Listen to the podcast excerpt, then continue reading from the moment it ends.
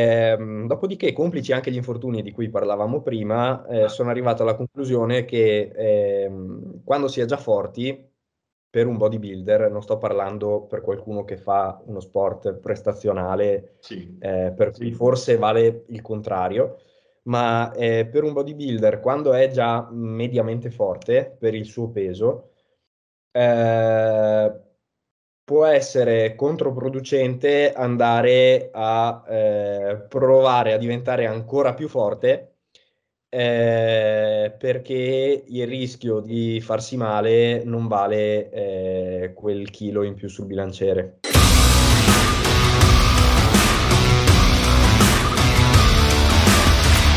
Non è che ho sbagliato, aspetta un attimo. Perché tengo addirittura una, uh, una fotocamera apposta, cioè non è quella lì del, del, del computer, ma ne ho comprata una esterna, nel tentativo di, di aumentare la risoluzione, visto e considerato che sono così un bello spettacolo per la vista che è giusto che venga apprezzato ad alta risoluzione. No, non, non lo so, comunque ok. Ho puntato il faro, intanto guardo ancora le mani sporche di tan da domenica, anzi da sabato, non va via, una roba allucinante. Eh, comunque ho puntato un faretto anch'io nel, nel gimbal dietro il computer, non so se è quello che aumenta la qualità, ma penso sia solo una questione di luce. Non... Forse, non lo so, boh, ma boh, comunque andiamo così. Come stai innanzitutto? Potrei andare, potrei stare anche meglio, diciamo, se la spalla eh, si decidesse a rispondere, però vabbè, dai, bisogna portare pazienza. Ma allora, eh, io lo voglio ricostruire un attimo tutta la dinamica del, dell'infortunio, perché qualcosa la so, eh, ma non nei dettagli. Tu in effetti si è fatto male quasi subito dopo la fine della stagione agonistica scorsa, ultima tua. Giusto. Sì, giorno di due settimane dopo l'ultima gara ho detto ok, adesso che ho finito mi dedico a recuperare anche a livello tendineo, oltre che psicologico e muscolare. Sto due settimane senza toccare un peso, poi vabbè qualcosina l'ho fatta, ma veramente due stronzate. E due settimane dopo eh,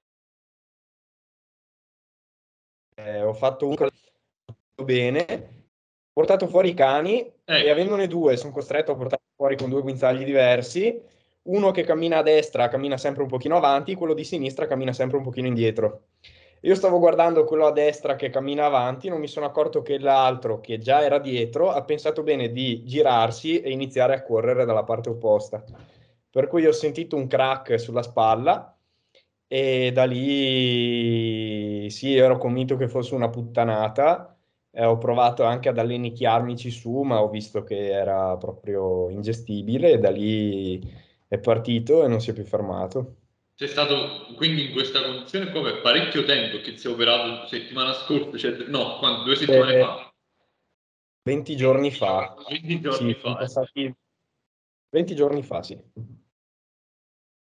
Quindi essere stata particolarmente dura, quindi, eh, quindi...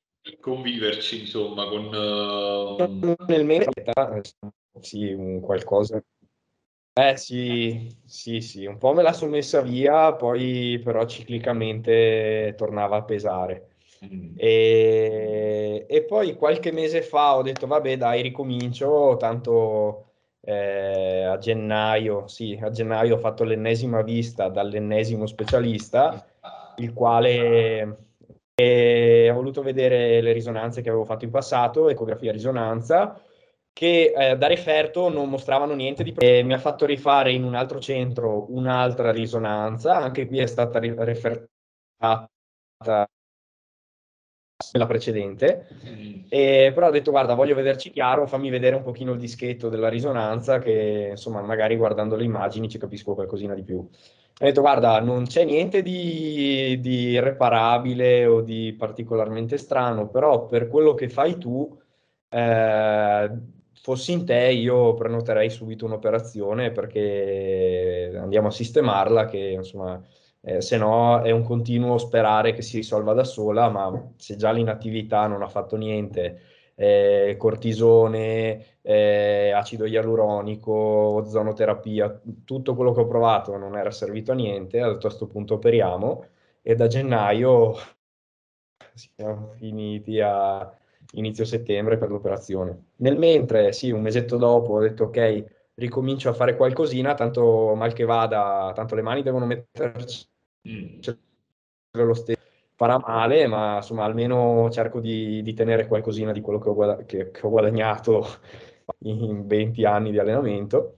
E paradossalmente il giorno prima dell'operazione che ho fatto spalle, eh, sì spalle insomma, per modo di dire, non sono più le sessioni di spalla di, di, di una volta, però insomma era già tantissima roba rispetto al, al recente, e ero riuscito a fare le alzate laterali con gli stessi pesi pre-infortunio e pre-preparazione, quindi no, non me lo aspettavo. Chiaramente con un, un pochino di compenso eh, del trapezio, perché eh, comunque eh, un minimo di dolore c'è sempre stato, e anche la dinamica del, del movimento non era proprio la stessa. Nel frattempo sì, mh, il, il, il perdurare di questa situazione mi ha portato ad avere dei compensi anche involontari, magari impercettibili, che però poi a livello sensoriale, quando ti alleni, te ne accorgi che, che insomma i due arti rispondono in maniera sensibilmente diversa. Però ero contento perché eh, la spalla anche eh, aveva risposto bene, perché non ci sono grosse differenze, se non che quando eh, portavo il braccio dietro la schiena, per quel poco che riuscivo a fare, perché ROM era limitatissimo e tuttora è rimasto limitatissimo, si notava un, eh, uno spacco eh, tra la zona diciamo frontale del deltoide e quella un po' più laterale, con eh, dei fasci che sembra siano mancanti sostanzialmente. Avevo postato anche una foto proprio sì, poco dopo l'insorgere dell'infortunio, credo su Instagram, e, e avevo detto guardate ho un culo sulla spalla, infatti sembra ah, quasi eh. che ci sia separazione tra le due chiappe, e, e ecco quella spero, spero non rimanga, anche perché credo che insomma qualora un domani il futuro mi riservasse di, di tornare a gareggiare, spero. Eh, sarebbe Devi, Devi. Uh, ma io ti faccio una domanda, uh, Ste, in merito praticamente a tutto questo fatto qua. Secondo te, e non è una critica, attenzione, perché io ritengo, quindi faccio una premessa prima, io ritengo che per ottenere dei risultati, uh, non dei risultati, per ottenere una condizione uh, fuori dal comune, come quella che tu hai portato nelle annate scorse, la stagione agonistica scorsa e tutto, che sicuramente non è attualmente eguagliata da nessuno, parlo di Natros, serva spingersi davvero tanto oltre eh, con l'allenamento, serva fare sostanzialmente quello che hai fatto tu, quindi c'è questa premessa qua e va bene. Uh, detto ciò, secondo te uh, può aver inciso, ecco, uh, sulla dinamica dell'infortunio e quant'altro, il fatto che appunto tu hai sopportato per anni, sostenuto per anni delle mole di lavoro mh, sicuramente eh, molto molto considerevoli, ecco, mettiamola, mettiamola così, cioè in qualche modo ti porta Guarda. a, a logorarti, ecco, nel lungo termine. Questo... Non, non è una critica, ribadisco, non è una critica, no, ma... quella premessa lì. In passato mi sono infortunato tante, tante volte, cioè in realtà non tantissime, ma quando mi sono infortunato ho dovuto rinunciare a, a delle cose che mi stavano a cuore, ho, ho perso la possibilità di fare due mondiali e ho... ho bloccato ancora prima di cominciarla, per via di, degli infortuni che sicuramente sono causati da, da come mi allenavo, perché poi nel mentre ho rivisto alcune cose per, per restarci un pochino attento.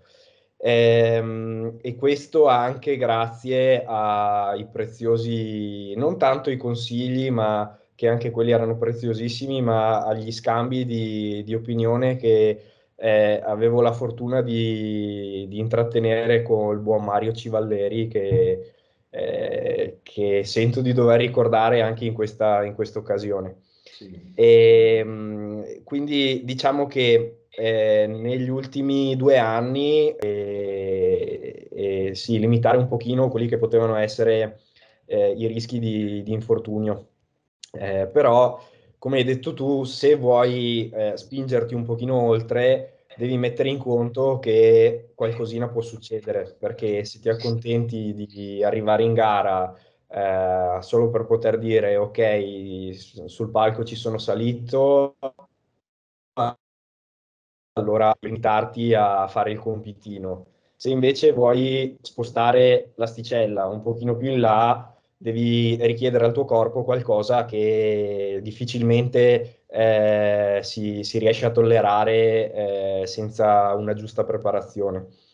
Ehm, io proprio per questo avevo già messo le mani avanti dopo la fine della stagione, anzi prima ancora di finirla avevo detto mi piacerebbe tantissimo eh, finire la stagione eh, facendo un mondiale natural, eh, perché, perché un mondiale come, come dico io non l'ho ancora fatto, e l'unico che ho avuto la possibilità di fare di mondiale vero e proprio è stato al mio primo anno di gare, e con una condizione che è stata la, la peggiore che abbia mai portato in gara, ma per uh, circostanze che all'epoca sì, non, non dico non dipendevano da me, ma mi ero del fatto di di aver dovuto fare eh, una gara a Los Angeles dall'altra parte del mondo con sei giorni praticamente senza dormire prima di fare la gara, perché non sono riuscito a ambientarmi,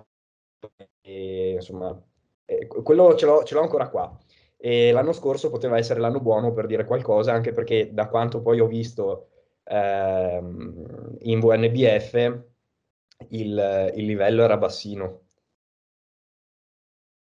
E, e quindi se avessi deciso di, di concludere la stagione magari rivincendo una pro card in W N B F, che non si sa mai, però eh, forse con la forma dell'anno scorso avrei potuto eh, guadagnarmela, fare il mondiale.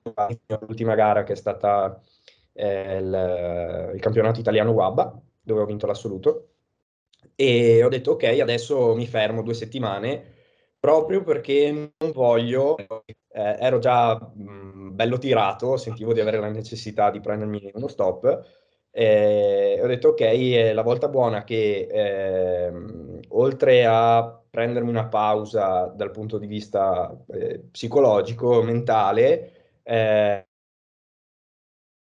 stacco pure un po' fisicamente. Anche un po'. Eh, la preparazione scorsa è vero che avevo tolto molto, cosa che non avevo mai fatto in preparazione. Cos'è che avevi tolto? Passanti ah. di stacco. Eh, avevo tolto lo squat, mm. da non l'ho più fatto da, mi pare, febbraio-marzo, mm. e tra l'altro già, già allora avevo limitato di molto il il volume nello squat, l'avevo praticamente sostituito del tutto con eh, l'Hatfield squat, che sentivo molto molto meno dal punto di vista eh, articolare, e anche tutte le forme di stacco da terra le avevo abbandonate, tenendo solo degli stacchi rumeni magari un pochino più pesanti, mm. però da terra non sollevavo quasi più niente, cioè, ogni tanto mi partiva, mi partiva l'ignoranza e decidevo di farlo. Però molto di rado, e però in quell'occasione lì, finita l'ultima gara, ho detto ok, non faccio più nemmeno quello, eh, non mi sono mai fermato eh, dopo le gare, ho sempre, ho sempre scelto di allenarmi, perché comunque allenarmi mi piace, e però me, l'anno scorso me lo sono autoimposto, e l'essermi rotto proprio eh, in quelle circostanze lì mi rode particolarmente, perché avevo fatto, credo, una scelta abbastanza intelligente e conservativa, e posto lo stesso. Posso immaginare il, il, il fastidio. La, la più grande consapevolezza che hai acquisito durante questo periodo qual è stata? Ma eh, ce ne sono tante in realtà, cioè non è stata, mh, per quanto duro sia stato l'infortunio e per quanto duro sia ancora adesso volersi allenare, ecco, e, e non, non poter farlo, o quantomeno poter farlo ma eh, non, non in tranquillità, perché non ti nascondo che io eh, la settimana scorsa, anzi ormai più di dieci giorni fa, ho ripreso in mano i pesi in una sola occasione e mi sono reso conto che non, non è ancora arrivato il momento di, di ricominciare. E, però, eh, beh, sicuramente ho imparato che ci facciamo troppe pippe eh, per niente, pensiamo che se saltiamo un allenamento ritorniamo secchi, eh, vanifichiamo tutto il percorso che abbiamo fatto in palestra, quando non è assolutamente vero, perché mh, credo che... Eh, Il nostro, il nostro corpo sia molto più intelligente di noi e, e abbia molta più memoria di noi, quindi se ci vediamo svuotati, eh, ciccioni, dopo magari una settimana di inattività o anche due settimane di, di inattività o, o magari anche un periodo un po' più lungo, chiaro che eh, se si sta due anni senza fare un cazzo oh, si perde tanto, però insomma... Ci, ci facciamo tanti problemi perché magari durante le vacanze non siamo riusciti ad allenarci, eh, quando invece il muscolo c'è ancora tutto, abbiamo magari perso un pochino di glicogeno, abbiamo stoccato un po' di acqua extracellulare al posto, al posto che dentro il muscolo, eh, siamo un po' meno tonici, ci sembra di essere... di avere anche meno forza perché magari in quel mentre non ci siamo alimentati come prima, quindi... ci sta che ci sia un'idratazione cellulare anche diversa, però basta riprendere un paio di giorni in palestra e ci accorgiamo che insomma è ancora tutto lì dove l'abbiamo lasciato. Quindi questa è un'altra, un'altra cosa che, che ho sempre detto agli altri, però su me stesso ho sempre avuto quella, quel timore di, di, di essere fatto abbastanza. E, e un'altra cosa che mi è servita tanto, eh, cioè, per cui insomma credo che l'infortunio mi sia servito tanto, è di eh, spostare un po' l'attenzione sul bodybuilding, che io ho sempre vissuto eh, a trecentosessanta gradi nella mia vita, non solo per gli allenamenti miei, ma eh, vuoi o non vuoi anche per lavoro, per, eh, anche per amicizia, perché eh, gli amici che mi chiedono la scheda e tutto quanto sono scemo e difficilmente dico di no, e, mm, e quindi ho voluto un pochino spaziare verso altri interessi e, eh, anche perché sennò credo che sarei impazzito, perché capisci che non potendo fare che ami e sentire eh, di essere sempre dentro questa bolla di bodybuilding eh, che tu non puoi fare, eh, è come avere un coltello piantato nel cuore e qualcuno che continuamente ventiquattro ore su ventiquattro te lo gira per, per allargare la ferita.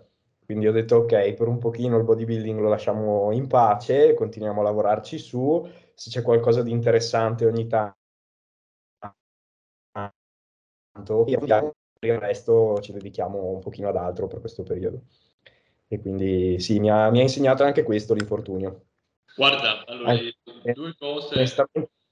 Tanto anche via social eh, mi rendo conto di quanto magari non accorgendocene, ma eh, siamo focalizzati sempre e solo su quello. E, e magari eh, con la scusa che ormai siamo una comunità, ci, ci conosciamo più o meno chi professa natural bodybuilding e lavora mh, praticamente solo su quello, eh, è vero siamo tanti ma siamo sempre i soliti quattro gatti, cioè eh, l'Italia è grande, il mondo è grande e chi si occupa di quello è una, una scarsissima percentuale della popolazione che però spesso e volentieri parla solo di quello ventiquattro ore su ventiquattro. E io un po' mi sono rotto i coglioni, quindi sì, mi piace tantissimo parlarne, è il motivo per cui sono qua con te oggi, però eh, sono arrivato alla conclusione che parte della mia giornata almeno voglio dedicarla anche ad altro.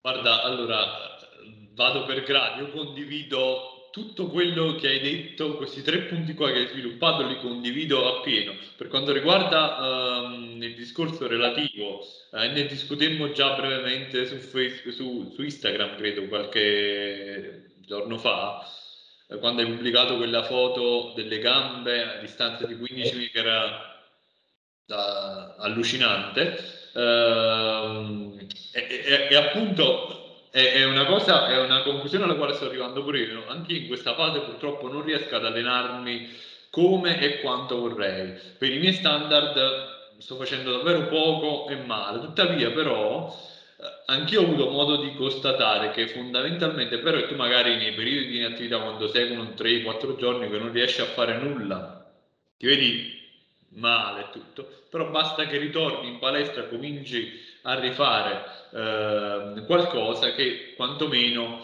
quelle sensazioni che vai ricercando le ripercepisci e un pochettino di benessere lo, lo, lo, lo, lo ritrovi. È chiaro che quello non ti consente di, di migliorare, a mio avviso, però, come dici tu, può darsi che sia sufficiente a non peggiorare, eh, che è già tanto, se, se vogliamo. Quindi questo... questo punto qua, anch'io francamente ho sempre vissuto l'allenamento, è vero, è un piacere senz'altro, però poi a un certo punto, quando cominci a um, tra virgolette salire di livello o ad avere determinati risultati, diventa anche un dovere, per cui se tu, cioè, o comunque lo percepisci come tale, se tu mh, per un motivo o per un altro non riesci ad assolvere quel dovere, ti senti un pochettino in colpa, senti, immagina quando poi uh, comunque possa essere la motivazione, sei costretto a, uh, a non assolvere a quel dovere per più volte consecutive, immagina quale può essere quindi il tuo stato mentale. Quindi lo capisco benissimo,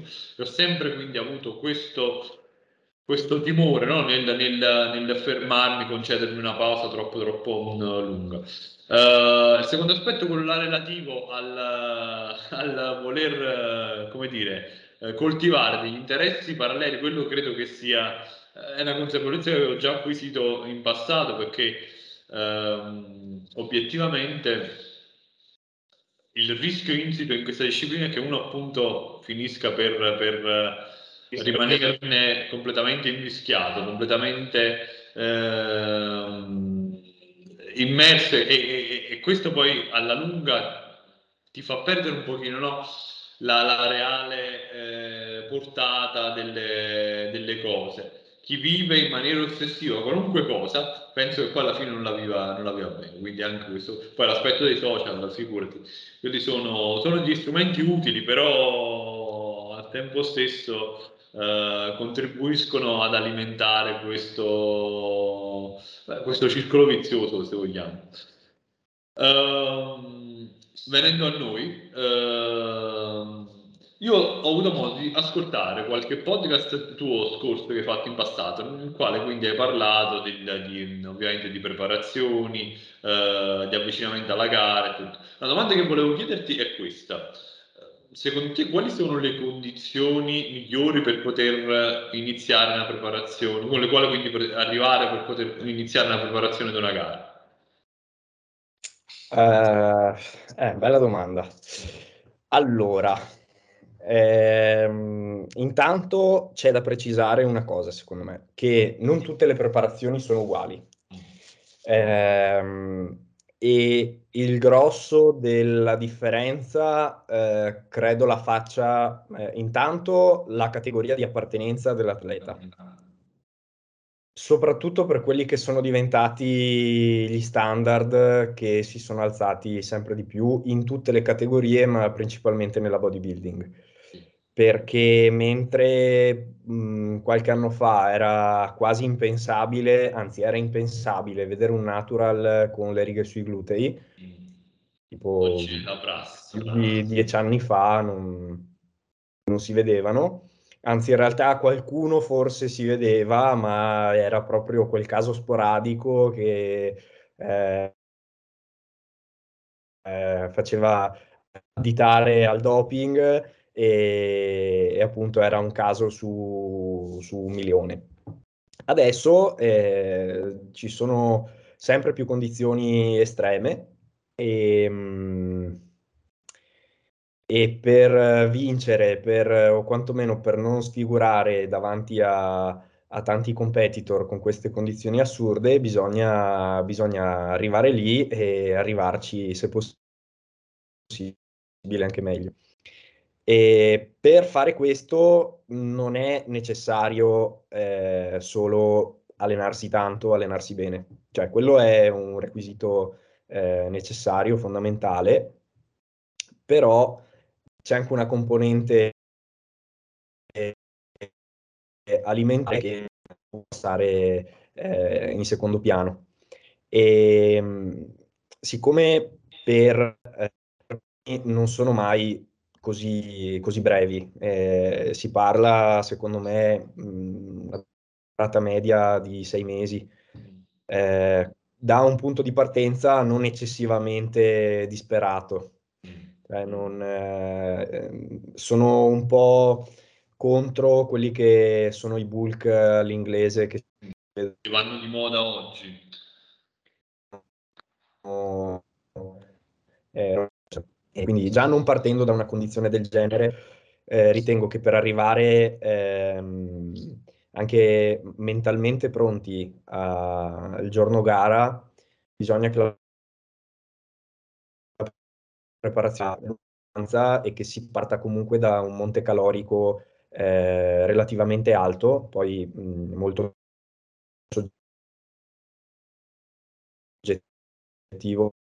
Io, per esperienza personale da preparatore di quest'anno, eh, ho un ragazzo classic che eh, ha gareggiato lo scorso weekend in, in F C F N, che credo abbia portato la, sicuramente la condizione più estrema di tutta la sua categoria, eh, e paragonabile, eh, se non migliore, a quella di tanti H P, quindi dove già il tiraggio è eh, il, uno dei parametri più importanti di valutazione.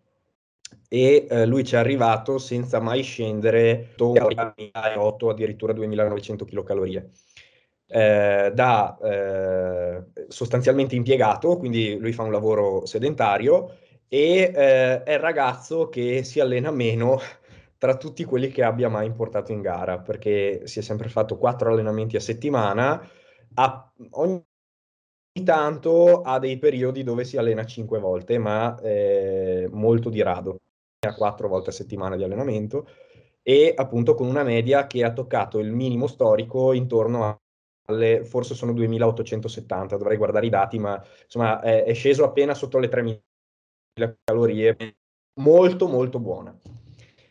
Eh, di contro ci sono ragazzi che eh, a quelle calorie, pur avendo Una, una frequenza allenante maggiore e avendo una vita molto meno sedentaria, con quelle chilocalorie ci fanno il bulk.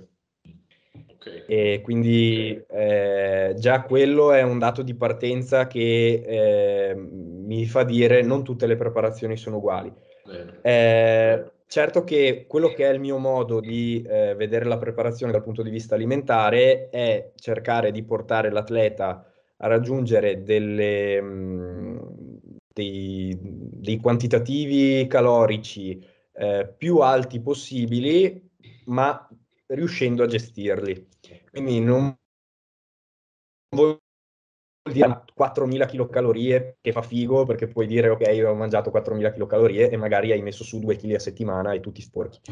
No, eh, l'idea è riuscire a alzare un pochino i giri del motore, Eh, creare quello che, ehm, che eh, non mi ricordo come definiva ehm, Stan Efferding, che ci aveva fatto un discorso molto molto interessante, la costruzione metabolica, prima dell'inizio del C A T.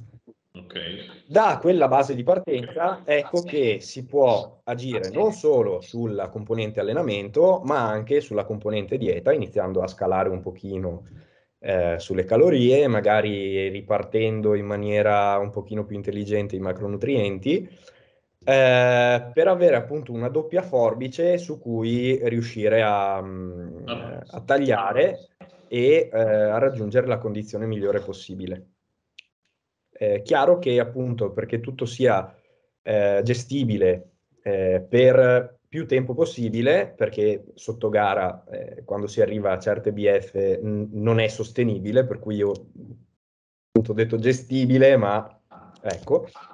Eh, sì, eh, sono dell'idea che bisogna fare le cose per tempo, prendersi per tempo, prendersi quei sei mesi eh, dall'inizio della fase di, di cut fino a... alla gara più importante della stagione, e appunto per riuscire ad avere un percorso graduale e che sia, che sia poi proficuo. Eh, i cut troppo aggressivi non mi sono mai piaciuti onestamente, e per cui le preparazioni troppo, troppo brevi, a meno che non si parta da una condizione già molto buona in partenza, e questo vuol dire aver fatto un bulk Eh, eh, o non averlo fatto, o averlo fatto magari al cinquanta per cento, oppure un soggetto particolarmente fortunato dal punto di vista metabolico come il ragazzo di cui ho parlato prima, ma se no insomma mh, ci vuole, ci vuole il suo tempo. Uh, tra bulk e cut, secondo te la, la domanda può sembrare banale e stupida, però uh, in realtà non credo che lo sia. Che cos'è che bisogna cambiare? Se c'è qualcosa che va cambiato? Anche lì è una bella domanda, e credo dipenda molto da come, eh, dall'atleta eh, a cui, a cui ci si riferisce, e, e credo anche che dipenda molto dal tipo di preparazione che si intende fare, se con un avanzato o con un principiante o comunque una persona non particolarmente avanzata. Su un avanzato credo che eh, non sia così intelligente andare a modificare in quanto a, a calorie, ma eh, piuttosto andrei a eh, ridurre un pochino il volume di allenamento nella fase di bulk, a intensificare fino all'esasperazione gli allenamenti, Eh, magari riducendo un minimo la frequenza. mm. Non vuol dire allenarsi tre volte a settimana, però quelle quattro, massimo cinque volte con allenamenti un pochino più snelli, piuttosto che fare i sei giorni alla settimana eh, nella fase di, di cut, con allenamenti più voluminosi, più densi, più, più lunghi. Eh, quindi appunto nella fase di bulk ridurrei un pochino il volume, aumenterei l'intensità e ripartirei i macronutrienti in maniera diversa dal cut. Eh, ci ho fatto un, uh, un intervento alla scuola preparatori di Riccardo Grandi a riguardo. Eh, è un'idea di preparazione un po' diversa, credo, da quella di solito. Ed è una cosa che mi rode tantissimo il culo non aver fatto in prima persona, uscito dal cut dell'anno scorso, perché eh, sarei stato molto curioso di vedere cosa sarebbe uscito eh, nella fase appunto post, post cut dell'anno scorso. Però sì, generalmente quello che sto facendo anche adesso con i ragazzi è eh, uscire dal, dal cut, quindi dalle, dalla fase gara, eh, alzando un botto le proteine, perché quasi tutti i ragazzi con cui ho, ho intrapreso delle collaborazioni che hanno portato a delle gare negli ultimi due anni sono arrivati in gara con proteine molto basse, con carboidrati molto alti e con eh, dei grassi nella media, ma sensibilmente più alti di quelli che eh, erano eh, di moda qualche anno fa nelle preparazioni più... Eh, Che, che si sentivano, diciamo, in stile natural picking, chiamiamola così. Poi magari si offenderanno, ma vabbè. E, e quindi sì, generalmente faccio questo, abbasso le prote- eh, alzo molto le proteine, cerco di tenere una sorta di isocalorica, eh, sì, più o meno, magari, eh, anzi si va in leggero surplus, ma questo è calorico delle proteine, e, e poi si alza molto gradualmente il, appunto l'apporto calorico eh, scalando il più possibile dai carboidrati e cercando di mantenere appunto una pro- un apporto proteico molto alto. E da lì, quando si vuole poi eh, riapprocciarsi al, parte, al discorso alimentare. Stefano, quest'ultima parte ti hai bloccato. Dicevi eh, aumentare quindi gradualmente, cioè ridurre gradualmente i carboidrati ed aumentare gradualmente le proteine, giusto? Ah, ok. Mi sono perso il discorso. Eh, si era bloccato. Ok. No, dicevo, mi hai sentito? Eh, mi sono perso dopo che hai detto che si era bloccato, ti sei bloccato tu e quindi non ci ho capito ah, niente. No, dicevo, eh, stavi dicendo che poi procedevi eh, diminuendo gradualmente i carboidrati e aumentando quindi le proteine. Sì. Questa è la fase relativa al bulk, in base a quello che hai detto prima, sostanzialmente. Sì, che poi non è neanche, eh, non è neanche un bulk, eh, inizialmente è una fase di transizione. Esatto, esatto. esatto. Eh, eh, da lì poi quando si decide di... Intanto si vede come risponde l'atleta, c'è quello che ti prende subito dei chili, c'è quello che invece fa molto bisogno di alzare molto di più le calorie.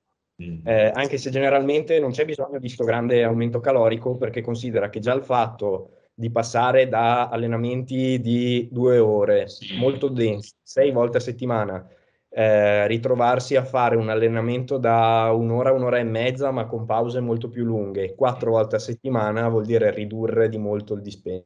Sì, sì, sì, sì, sì, sì, sì, sì. Spostiamo un pochino il rapporto carboidrati-grassi. Un pochino, non a favore dei grassi, però da un, che so, potrebbe essere sette, otto a uno, lo mm. portiamo a, a tre a uno, eh, okay. o due a uno.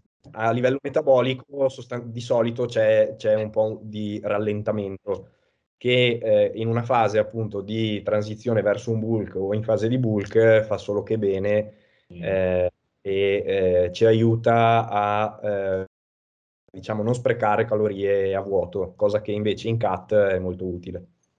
No, allora, questo approccio qua è sicuramente interessante, perché tu vai a creare, quando passi praticamente dal bulk al C A T, il deficit lo crei sostanzialmente attraverso un incremento della spesa energetica, quindi non con un taglio calorico, anzi, come stai dicendo, a volte è probabile addirittura che vada ad aumentare leggermente le calorie, paradossalmente.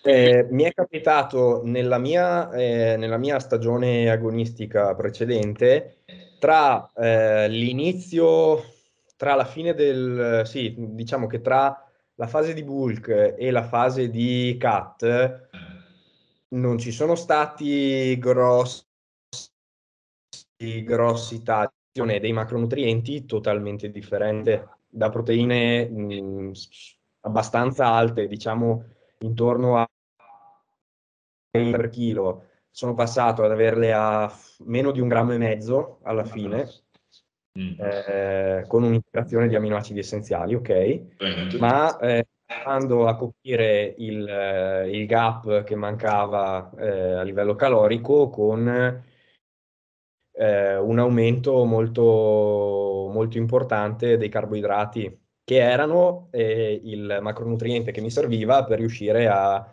eh, a sostenere gli allenamenti e a, a riempire e a sentirmi bene e vedermi bene. Um... Per cui eh, il gap calorico sono dell'idea che eh, sì, molto probabilmente deve esserci un gap calorico tra il bulk e il C A T, però non così ampio, e il tutto è dettato da come si decide di eh, modificare gli allenamenti in queste due fasi. Chiaro che se noi dicessimo ok, l'allenamento del bulk va bene anche per il C A T, allora eh, questo discorso sarebbe, farebbe molta più fatica a stare in piedi. Sì, sì, sì, sì, sì, sono, sono d'accordo. È un approccio, eh, ripeto, eh, sicuramente non usuale, nel senso che generalmente si tende a lavorare di più in bulk perché si ritiene che quella sia la fase appunto di costruzione, quindi a fronte di un quantitativo calorico che si presume eh, alto, uh, più alto, ecco, rispetto a quello, uh, quello del cat, uno è in grado di sostenere volumi di lavoro maggiore, eccetera, eccetera. La, eh, fare così eh, è sicuramente una, una, un modo di, di, di procedere, che però ha senso, perché se vogliamo, se uno poi deve concentrarsi sull'aumento dei carichi nel, durante praticamente il, il bulk, la fase di costruzione, eccetera, è ovvio che avrà bisogno di volumi inferiori e di tempi di, di, di, di recupero maggiore tra le sessioni, quindi anche di una frequenza eh, più bassa, altrimenti non riuscirebbe a garantire quel recupero necessario per poter mh, migliorare, ecco. Uh, la domanda che ti voglio fare è questa qua: durante quindi la fase di bulk, quando vai a fare questi lavori chiaramente di intensificazione eccetera, quindi riduci la frequenza allenante, il volume allenante, la densità pure, uh, probabilmente anche la selezione degli esercizi sarà un pochettino più uh, o comunque diciamo sì, ecco, la, la, la gamma degli esercizi che uno esegue sarà un pochettino più ristretta presumibilmente. La domanda è questa: ehm, senti comunque al termine, cioè durante quella fase, di, di, di, di, di fare tutto quello che è nelle tue possibilità per quanto riguarda l'allenamento, o teoricamente potresti fare di più, cioè ti senti poter fare di più? Uh, allora, essendo abituato a lavorare tanto, eh, devi, devi forzarti un pochino a dire ok, per oggi va bene così. Ecco. Però bisogna eh, fare in modo che quella sensazione lì eh, ci resti addosso il meno possibile. E come si fa? Intensificando e esasperando l'intensità dell'allenamento. Okay. Eh, a me in, questo, in questa fase piace lavorare molto con i rest pause, ah, ma non il rest pause classico dove, ok, eh, carico da dieci, ok, eh, ti prendi le tue pause e arrivi a venti. No, vuol dire che ne fai parecchie. Carico delle... Eh, vuol dire che quando vorresti dire ok, la serie è finita, non ne ho più, ti prendi dieci secondi, ma portate all'esasperazione. Quanti secondi? Eh, è molto tassante. Quanti, anche. Quanti secondi ti prendi? Dipende dal carico iniziale con cui fare con eh. cui fare rest pause. Più il carico è importante, più eh, aumenti il, la durata dei relazionati, e generalmente eh, con il protrarsi della serie queste pause all'interno della serie stessa vengono anche un pochino espanse, proprio per riuscire a portare a casa delle ripetizioni extra che altrimenti non uscirebbero. Quante ne fai di queste? Cioè, per ogni esercizio quante, quante serie in questa modalità fai? Dipende dall'esercizio, però generalmente sono una, due, eh. in pochissimi casi tre. Ah. E, e eh, tra l'altro io in questi... in questo periodo no, delle indicazioni sui recuperi. Il recupero potrebbe essere anche di dieci minuti, eh, lì è importante riuscire a spostare l'asticella e eh, cominciare la serie successiva quando recuperati dalla precedente, perché cioè, eh, quando porti una serie all'estremo eh, dopo la prima eh, sentiresti già, però insomma Un, eh, diciamo che generalmente sono un paio di serie e le pause sono almeno almeno di tre minuti. E come fai a stare nel, nell'ora e un quarto, ora e mezza di allenamento? E, è diciamo quel, quel periodo dell'anno in cui eh, si può intanto accontentarsi di sentirsi forti. Mm. E, e soprattutto di prendere confidenza con un'intensità che in questo caso è portata all'estremo, ma eh, che ci fa sentire poi un'intensità comunque alta, molto più leggera nella fase di bulk, dove è vero che si eh, nella fase di cut, scusami, dove è vero che ci si sposta molto di più verso il volume e verso un'intensità di allenamento veramente importante, però Eh, se si affronta questo periodo con i carichi della chicco e con l'intensità sotto i tacchi, perché non si è abituati a gestire un determinato tipo di, di, di, appunto, di intensità, è chiaro che non, non serve a niente. Sono dell'idea che eh, bisogna avere la stessa voglia di, eh, di farsi il culo, di portare la serie fino in fondo, eh, come quando si era in bulk. Chiaro, sarà più difficile, i carichi saranno più bassi, però bisogna essere in grado di sprigionare quell'intensità lo stesso. Come fai durante la fase di, di, di bulk a stare un'ora, un quarto, un'ora e mezza d'allenamento con una uh, densità così, uh, così bassa, visti i tempi di recupero così, così elevati tra le serie, tra gli esercizi stessi? Cioè, o il, il volume, volume, il volume è più basso. Chiaro che se porti le pause a dieci minuti, eh, non, non è più un'ora, un'ora e mezza, diventano anche due ore, forse anche di più. Sì. Però se tu guardi eh, il volume della, della seduta, non sono più magari... Mi è capitato di fare anche oltre sessanta set a, eh, a, sì, a seduta, eh, qui sono un terzo. In alcuni casi forse anche meno di un terzo, in meno casi, però... Però considera che venti serie allenanti, eh, per alcuni è già, cioè non dico che sia già alto volume, però... In quelle venti serie puoi, beh no, in quel caso diventano di più, eh, però sì, magari un filino sotto le venti serie, ma... Sì, comunque a fine allenamento sei stanco. Non è la stessa stanchezza del, della fase a volume. Ovviamente. È, è una fatica più nervosa, però è, è quello che serve per, per questo periodo, secondo me. Cioè la crescita ha bisogno anche di recupero e nella fase di cut recupero non ce l'hai mai. Ok. E in questa fase diciamo che bisogna costringersi un pochino a lavorare meno, ma eh, a spremersi di più. Ok, ok. Sì, ci, sono, uh, sono d'accordo, mi piace, mi piace assolutamente come, come impostazione. Uh, a tal proposito, no? È vero che poi qualunque discorso relativo al volume, cioè o comunque qualunque variabile dell'allenamento non può essere fatto scindendola praticamente dalle altre, e siamo d'accordo su questo fatto qua. Uh, però volendo fare un attimo, come dire, qualche considerazione di carattere generale, ecco. Uh, abbiamo parlato di volume, abbiamo parlato di intensità.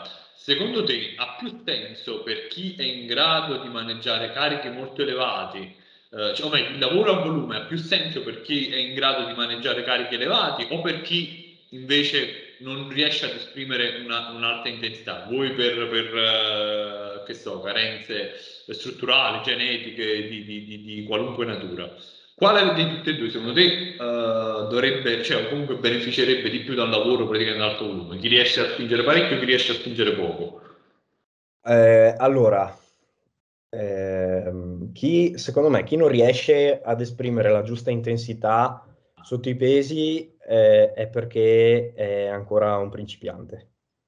Eh, se ha problemi, pur non essendo principianti, non ce l'hanno il due per body weight di squat per dieci reps o quello che... quello è, è influente, okay, più che l'intensità eh, alla, alla powerlifter.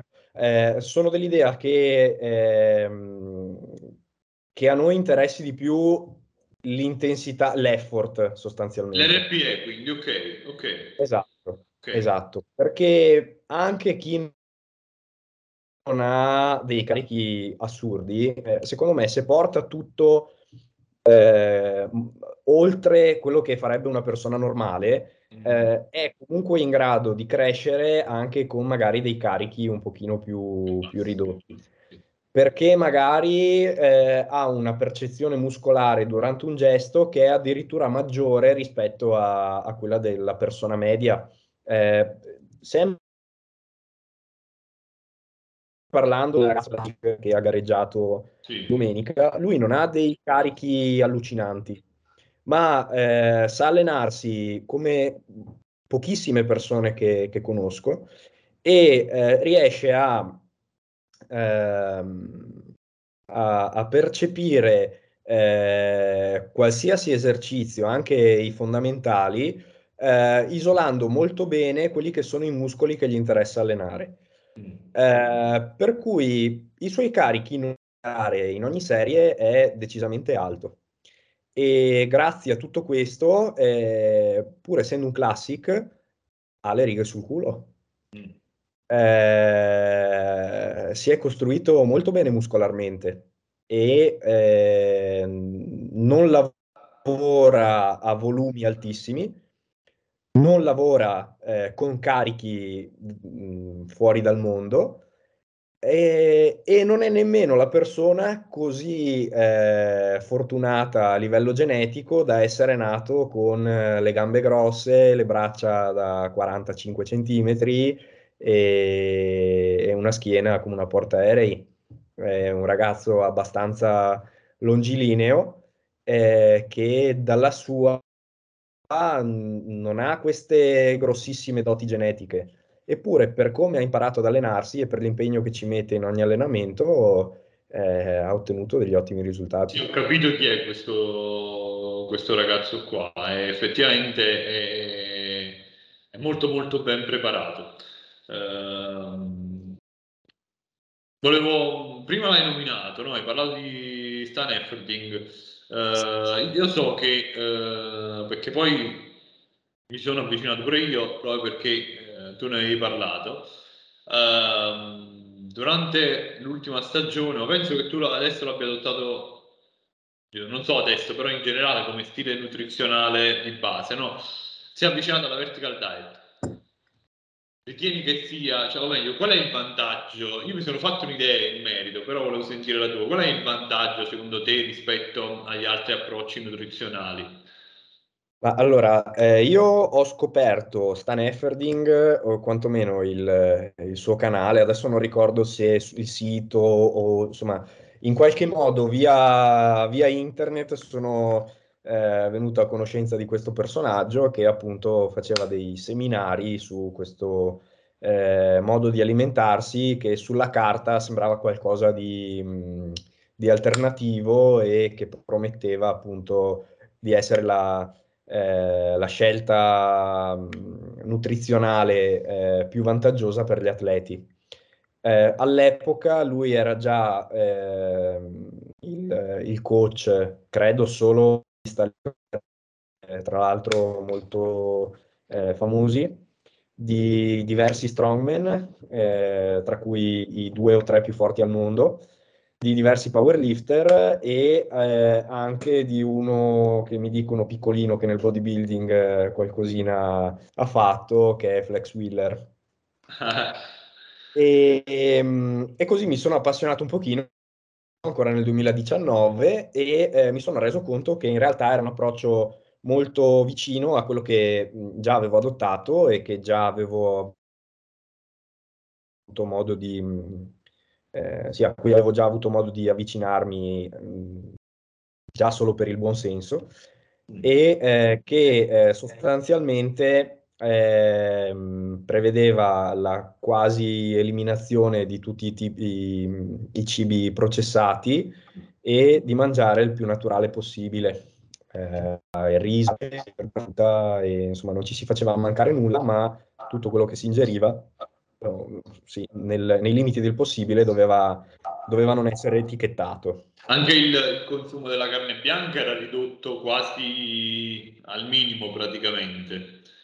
Pollo, tacchino, quasi a favore tutto di carne rossa, di uova. Sì, eh, io già nel duemiladiciannove avevo praticamente eliminato la carne bianca, la tenevo di solito sì, nel post allenamento per eh, mangiare qualcosa di diverso da, dallo shaker proteico mm. e per limitare i grassi nel pasto post workout. Però per il resto era solo carne rossa o uova, tanto mm. che giorni di, di ricarica di grassi andavo a venti ventiquattro uova forse. mm, però alla base di tutto questo eh, c'è stato un ragionamento che poi ho maturato nella stagione scorsa, e cioè di non focalizzarmi su calorie, macronutrienti o insomma tutte queste cose qua che si monitoravo, sia davo, però tutto partiva da quello che eh, era un benessere digestivo, mm. perché eh, soprattutto se alleni tanto ti rendi conto che eh, quando hai digerito e quindi l'intestino è a posto, in forma, gli allenamenti vanno bene. Se anche sei carico ma eh, non hai la digestione a posto, l'allenamento diventa una merda. È esattamente la mia condizione attuale, quindi cioè, capisco benissimo. Ed è il motivo per cui i bulk le esci fuori dal vaso eh, con le calorie, con magari dei cibi non propriamente adatti a, a una persona che si allena, organico sei al cento per cento. Aspetta, e beh, per quanto dicevi, poco un eccesso calorico. Scusami, te, uh, ti era bloccato di nuovo. Dicevi il motivo per cui il bulk all'inglese fondamentalmente non ti piace. Non mi piace perché è un pochino come pisciare fuori dal vaso, cioè eh, tutte quelle calorie extra non è che ti fanno allenare eh, esatto, meglio. Vero, vero, vero, vero. Proprio perché eh, ci si allena con un, una sorta di infiammazione a livello digestivo in corso. Bravo. È una cosa che eh, non succede quando si ha una nutrizione bilanciata, che eh, non solo nel, nelle calorie, ma anche eh, nella, nella qualità del, degli alimenti e nel loro profilo, non solo eh, di, di macronutrienti, ma eh, nutrizionale a trecentosessanta gradi.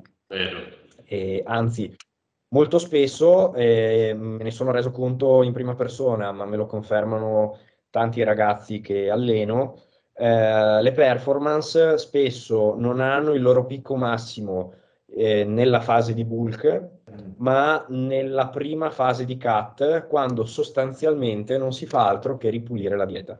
Bravo. E, eh, proprio perché si ha un boost a livello digestivo e tutte le cose vanno al loro posto e, e ci consente di, di dare il cento per cento.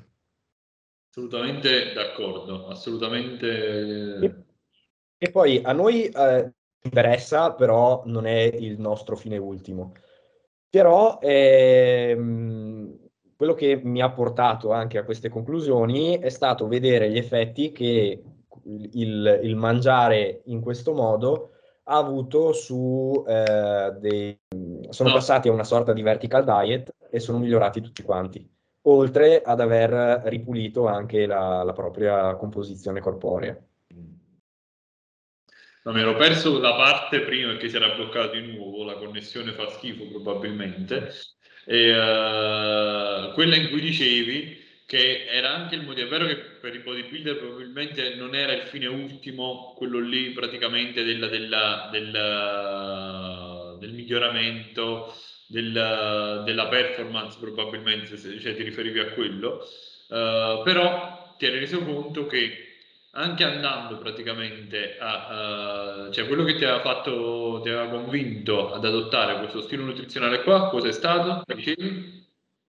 No, è stato anche vedere che eh, a beneficiare di un aumento di carichi mm. eh, erano appunto strongman e, eh, e powerlifter, sì. che, che hanno avuto anche dei miglioramenti estetici, sì. eh, però mh, dal punto di vista loro quello che gli interessava era un aumento della prestazione massimale e ripulendo la dieta hanno migliorato tutti quanti. Sono, sono assolutamente d'accordo, ti faccio le ultime do- due domande Stefano, perché stiamo parlando da più di un'ora. Uh, la prima è, uh, ricollegandomi quindi a questo discorso qua, secondo te l'alimentazione, lo stile nutrizionale proprio del bodybuilder è uno stile nutrizionale sano oppure no? Punto primo, comunque può, può favorire o meno l'insorgere di, di, di, di problematiche gastrointestinali di questo tipo. Io ho una mia teoria in merito, voglio sentire la tua. Uh, e poi l'ultima cosa è chiederti che cos'è che hai modificato uh, nel corso degli anni in merito a quella che era poi la tua filosofia di allenamento e che cos'è quindi consiglieresti agli altri di fare? Uff. Quante ore abbiamo? Allora, eh, riguardo la prima domanda, credo che un approccio nutrizionale del genere sia anche molto salutare. Ok. Ehm, poi, chiaro, siamo tutti un pochino diversi. Ehm, c'è chi magari ha eh, delle tolleranze un pochino diverse eh, per quanto riguarda la quota proteica, eh, anche una quota glucidica e anche una quota lipidica. E c'è chi funziona meglio a, a carboidrati più alti, chi più bassi, chi eh, sopra una soglia di due grammi per chilo di proteine inizia ad avere Eh, un, difficoltà a livello intestinale, chi invece va tranquillamente sopra le, i tre grammi per chilo di peso e non ha nessun tipo di problema. Però diciamo che una volta che si trova la quadra, eh, penso che sia lo stile di vita più sano in assoluto. Okay. Eh, chiaro, mh, magari non affrontandolo all'inglese, ma appunto restando vicino a una normocalorica, senza andare eh, a eccedere troppo con le quantità o senza ridurle di troppo, eh, cosa che deve per forza avvenire in una fase di cut. Diciamo che quando ci si allontana dal discorso agonistico, il bodybuilding potenzialmente è lo sport più sano del mondo. Poi, come tutte le cose, quando si sfocia in un qualcosa di competitivo, bisogna eh, contro quella che è la, la fisiologia e il buonsenso. Però, insomma, sono, finché lo si fa per periodi di tempo limitati, mh, credo che non sia un grosso problema. Eh, un'altra cosa che invece può diventare un problema, e spesso lo è, eh, dal, dal punto di vista fisico, quanto da un punto di vista eh, psicologico, il fatto di Eh, di guardare MyFitnessPal in maniera compulsiva e eh, il dover rispettare per forza dei macro, delle grammature e tutto quanto per lungo tempo può causare delle problematiche che non spetta a me, eh, non, non spetta a me parlarne, però le riscontro sempre più spesso e, e credo di extra preparazione, diciamo, quando, quando finisce la gara ci sia bisogno anche di riuscire a tirare un pochino il freno da quel punto di vista lì e eh, riuscire a gestire le cose in maniera intelligente, però senza essere schiavi di applicazioni, file, Excel e queste cose qua. Eh, non tutti ci riescono, perché spesso si va subito Eh, a svaccare, come si dice, e, e tanti invece proprio per la paura e eh, restano appunto schiavi, schiavi delle applicazioni. Eh, e questa potrebbe essere un'altra cosa che ho imparato durante questo periodo di, di stop forzato. Mangiare secondo appetito e eh, secondo buonsenso soprattutto. Mm. E era una cosa che già mi ero imposto di fare, infatti eh, il giorno dell'ultima gara ho chiuso il, il MyFitnessPal e per la prima volta l'ho eh, riaperto ieri, ma solo per farlo vedere a un ragazzo che ho cominciato a seguire. Eh, per cui sì, sono sedici mesi senza MyFitnessPal. Si sembra di essere un raduno con listi anonimi. Ciao, sono Stefano. Però sì, alla fine si vive lo stesso. E a maggior ragione per chi ha già maturato l'esperienza per appunto capire eh, cosa bisognerebbe mangiare e pressoché le giuste quantità. Esatto, esatto. Eh, poi sarà l'appetito a regolare magari il giorno successivo eh, le, le porzioni di conseguenza. Una curiosità mia tal riguardo, no? Va bene che uno non utilizza uh, l'applicazione MyFitnessPal, Fate Secret, quella che è, ma la bilancia la usa? Eh, io ogni tanto la utilizzavo, anche quella è da, da un pochino che non la utilizzo, non la ma eh, per il semplice fatto che ho perso l'abitudine di alzarmi la mattina, fare pipì, salire sulla bilancia. No, no, no, eh... no, parlo della bilancia pesa, pesa alimenti. La bilancia pesa alimenti, non la bilancia pesa persone. Quella là da cucina, insomma. Sì, eh, sì, la uso, ma per il semplice fatto che avendo una vita abbastanza frenetica, salvo in, questi, in queste ultime settimane di mutua in cui... Sei un cazzo, cioè un cazzo no, però vabbè, rispetto al solito sì, eh, però per ottimizzare i tempi la preparazione del, del cibo è, eh, eh, sì, è nel lungo periodo, quindi ogni volta che si fa la carne magari nella slow cooker poi va porzionata e va porzionata pesata, quando si fa il riso anche quello si pesa, pe- si, si pesa. Quindi però insomma se si ha fame, si mangia qualcosina in più, magari il frutto, magari, che so, le gallette, magari qualcos'altro, e, e se no va bene così. Eh, però il mio peso sono cose che quando sarò a posto, magari con una frequenza un pochino più elevata, eh, terrò, terrò in considerazione, ma al momento, insomma, non è il caso. Eh, l'idea che sì, appunto, quando... Eh, io non dico non utilizzate mai più, mai più MyFitnessPal, non pesatevi più o queste cose qua, sarei, andrei anche contro i miei interessi, però nelle fasi magari eh, in cui si ha finito una pre- sì, si è fuori da eh, una preparazione, Nel, nei periodi di vacanza, nei periodi magari in cui c'è bisogno di staccare un attimo la spina, stacchiamo la spina anche da questo, ma continuando ad utilizzare il buon senso. Alla fine non c'è troppo dai binari, si è sempre comunque sul pezzo anche senza eh, aver pesato al grammo o a chicco di riso tutto quello che, che ci passa sotto la bocca. Sì, sono d'accordo, sì. E non mi ricordo la seconda domanda. La seconda domanda era in merito praticamente a come fosse cambiata nel corso degli anni la tua filosofia, eh, il tuo approccio ecco, a questa disciplina qua, quindi non voglio parlare soltanto di filosofia di allenamento, proprio in generale, e che consigli daresti agli altri, insomma? Allora, ehm, io ho iniziato ad allenarmi con eh, lo, due obiettivi: diventare il più grosso possibile e il più forte possibile. Ok. E durante i, direi quasi vent'anni di allenamento eh, ho sempre provato a spingere da un lato e anche a volte a periodi eh, alterni e a volte insieme nello stesso momento.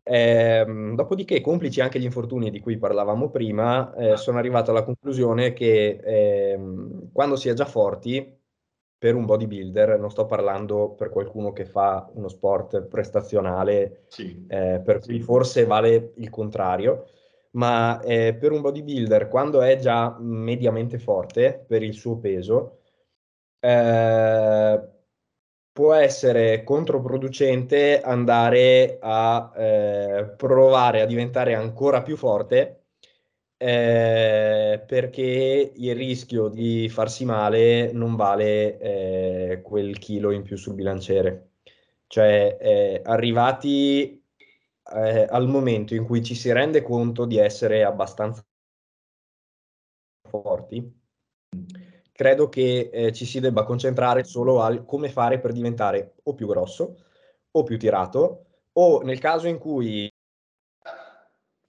e eh, per arrivare ai qualitativi sono dell'idea che bisogna non tanto alzare il carico ma sentirlo sempre meglio quel carico lì. Poi magari in futuro ci eh, riuscirà anche abbastanza facile andare in carico e non sarà importante di un peso più importante. Frase molto contorta, ma eh, sì, alla fine penso che il grosso insegnamento del, anni nel mio modo di allenarmi sia stato questo. Quando invece si è ancora eh, non così forti e magari si è giovani si ha tanto tempo per dell'aumento, de, non tanto dei massimali, ma dei range eh, ipertrofici debba, debba esserci. Sì.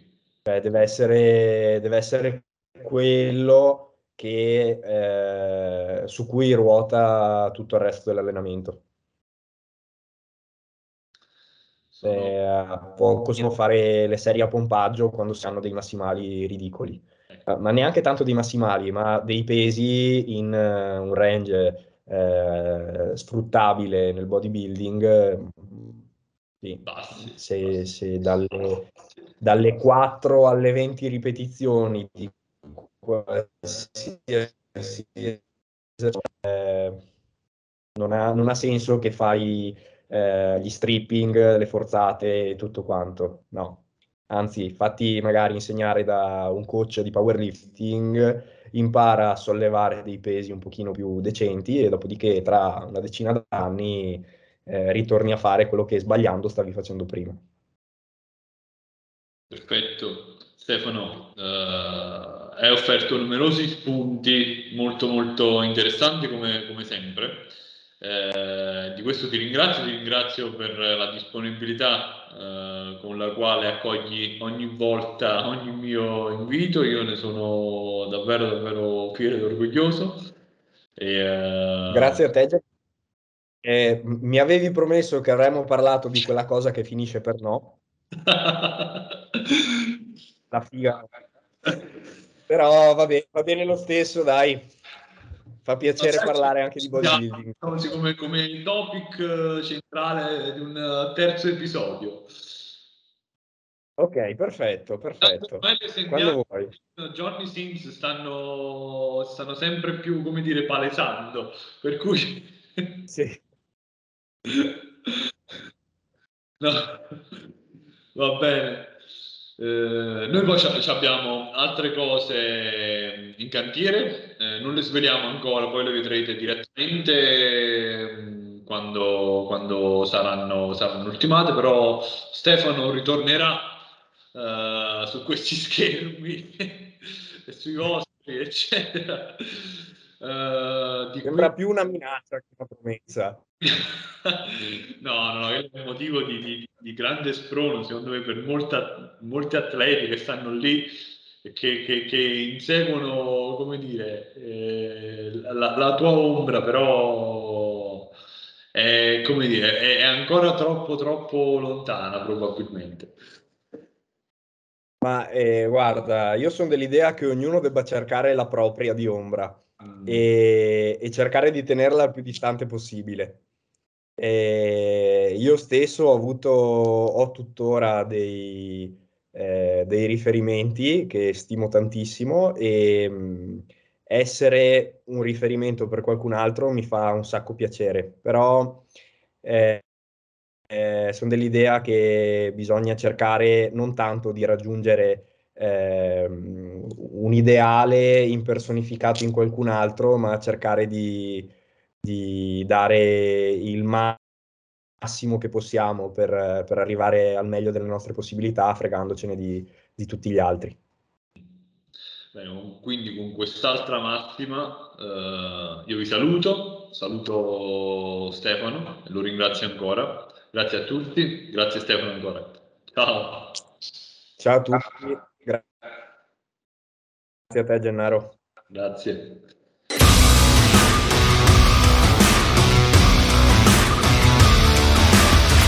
Durante la fase di, di bulk, quanto spazio dedichi al,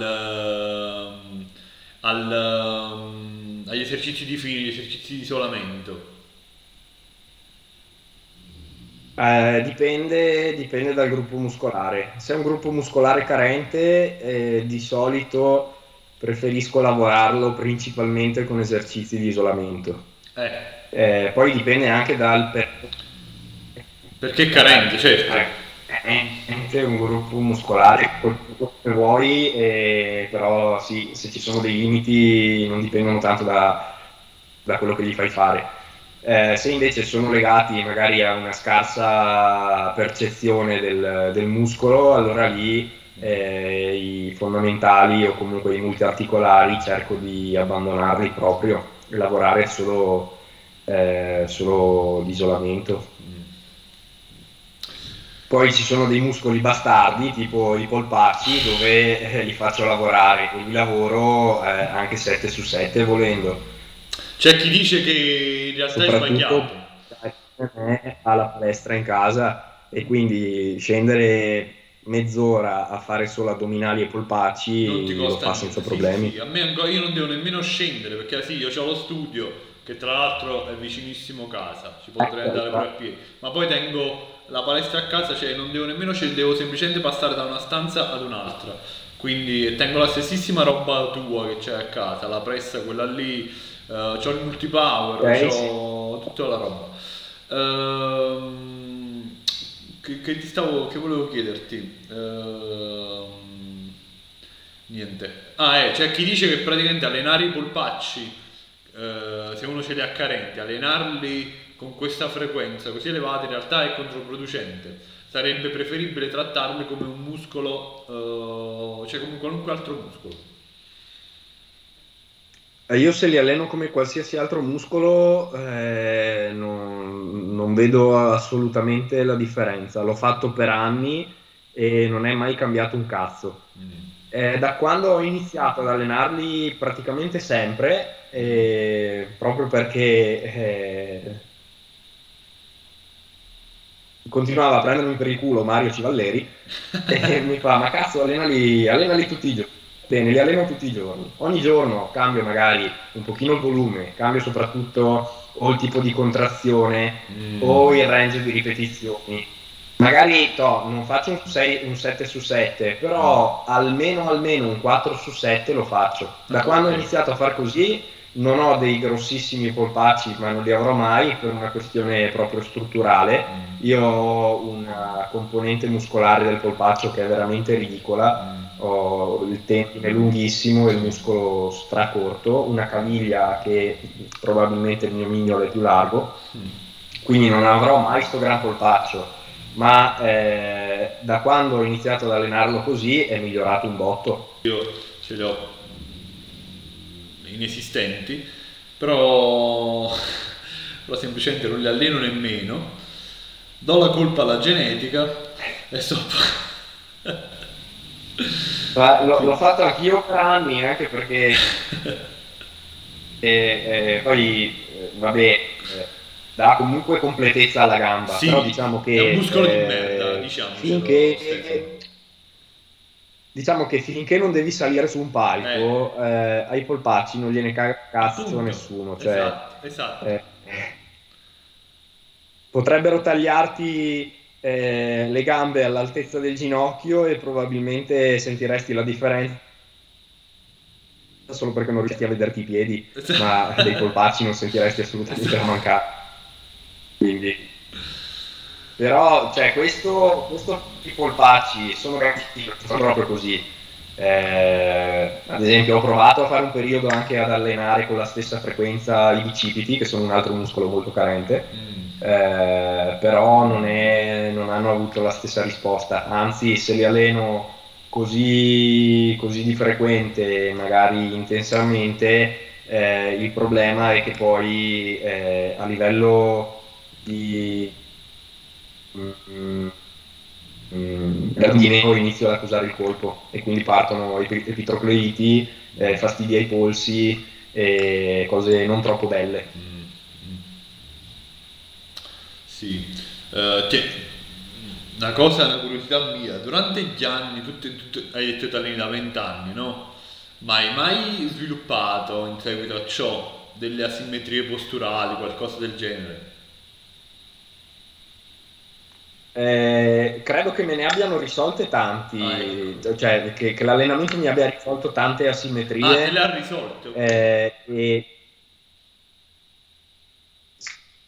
Sì, eh, io sono consapevole di avere una simmetria, ma che un pochino c'era già da prima. Una simmetria che cosa? Eh, sia, sia gli superiori che inferiori, ma sempre dovuta a, eh, io a quattordici anni mi sono rotto, ho avuto una frattura scomposta all'olecrano dell'ulna, che è praticamente dove va eh, questa frattura. Ho subito un'operazione, mi sono stati inseriti dei, degli inserti metallici dentro, eh, dentro l'ulna,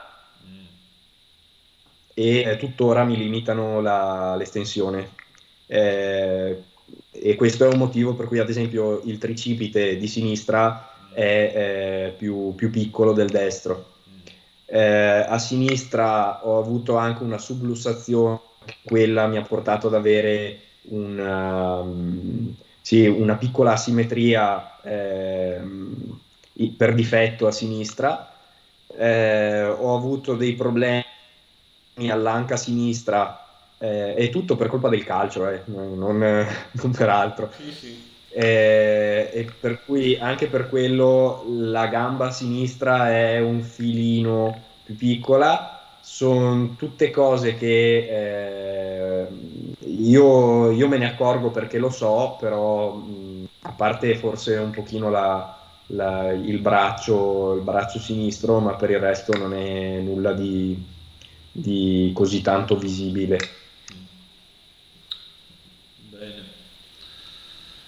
Stefano, io non ti trattengo ulteriormente, perché non so, stiamo parlando... Però sì, da... sono, eh, sono dell'idea che quando uno ha ehm, una, una buona maturità di allenamento mm. e riesce a, eh, a percepire correttamente quello che è eh, l'azione dei muscoli durante l'allenamento, Eh, l'allenarsi possa risolvere più che generare delle asimmetrie.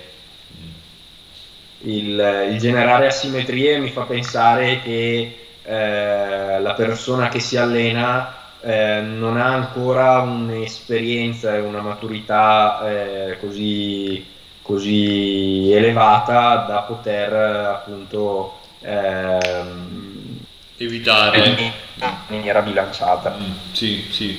Sono, a meno che tu non abbia già qualcosa di pregresso, e per cui andandoci a lavorare sopra vai ad accentuare quella situazione già in essere. Esatto, quello sì.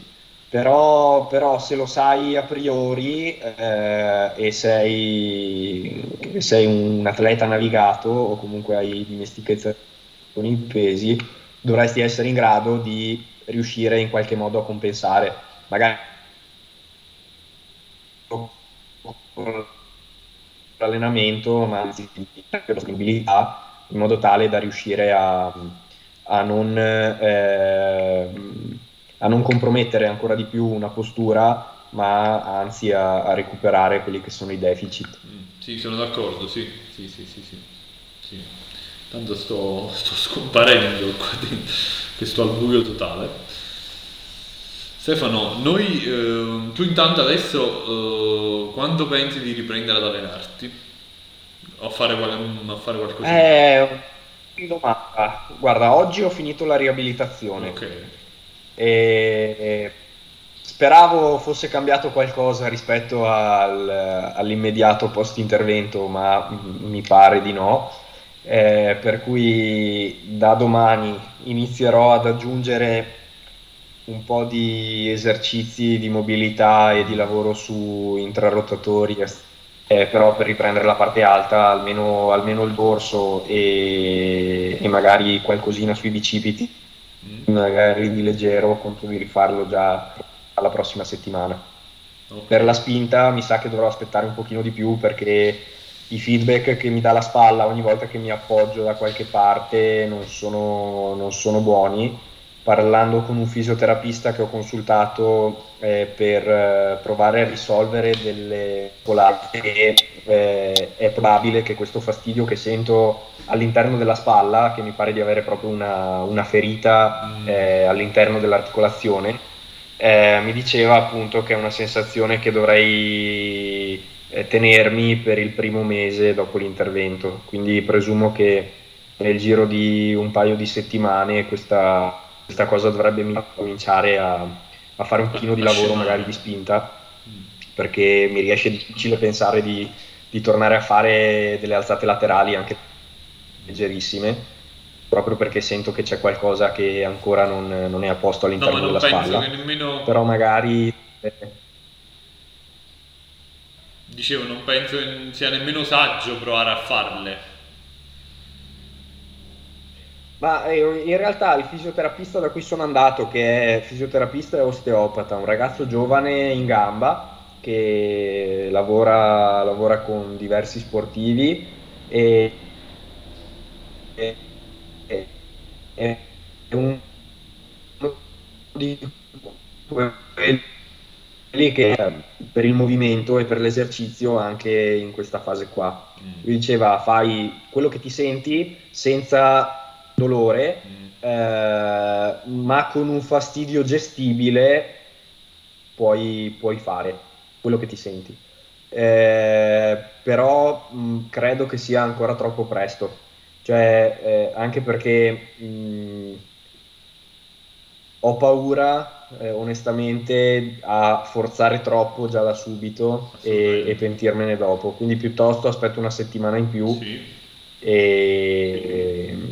E intanto provo a, a irrobustire un pochino extrarotatori, intrarotatori, senza andare a lavorare direttamente su, sul deltoide, e sia con movimenti di applicazione e soprattutto con, con delle spinte magari in overhead, che adesso comunque in ogni caso non potrei fare perché non ho ancora la mobilità per farlo. Io arrivo... Oh, oh, oh, oh. sopra la testa, non riesco ad arrivare ai novanta perché ehm, non c'hai sento un blocco lo... eh. dicevo non c'hai quei gradi articolari che ti consentono di salire. No, esatto. mm. E quello non l'avevo nemmeno nemmeno prima dell'intervento, infatti ti dico eh, da quando avevo ripreso ad allenarmi fino al, um, all'intervento eh, avevo dovuto togliere tutte quelle che erano le spinte su panca e, e lì riuscivo a lavorare abbastanza bene eh, con carichi più bassi, però abbastanza bene. Eh, a, livello, a livello di spalle invece eh, erano solo alzate laterali in tutte le salse. La prima serie eh, anche con un carico ridicolo eh, dava fastidio, in alcuni casi faceva anche male, dopodiché eh, dalla seconda serie in poi il fastidio quasi non lo sentivo più e, e anzi mi sembrava quasi di riuscire a lavorare in maniera abbastanza equilibrata sì. con tutte e due le braccia, e tanto che appunto, come ti dicevo prima, l'ultimo allenamento prima dell'operazione eh, ero riuscito a fare, non mi ricordo se quattro o cinque serie da venticinque colpi con venti chili di manubrio alzate laterali, che mh, non, non mi riusciva da, da un bel po', e infatti ero contentissimo, ho detto ok, adesso mi sistemano, eh, l'operazione è una puttanata, dopodiché ritorno in tempi molto ridotti, e invece mi sa che mi toccherà aspettare un pochino.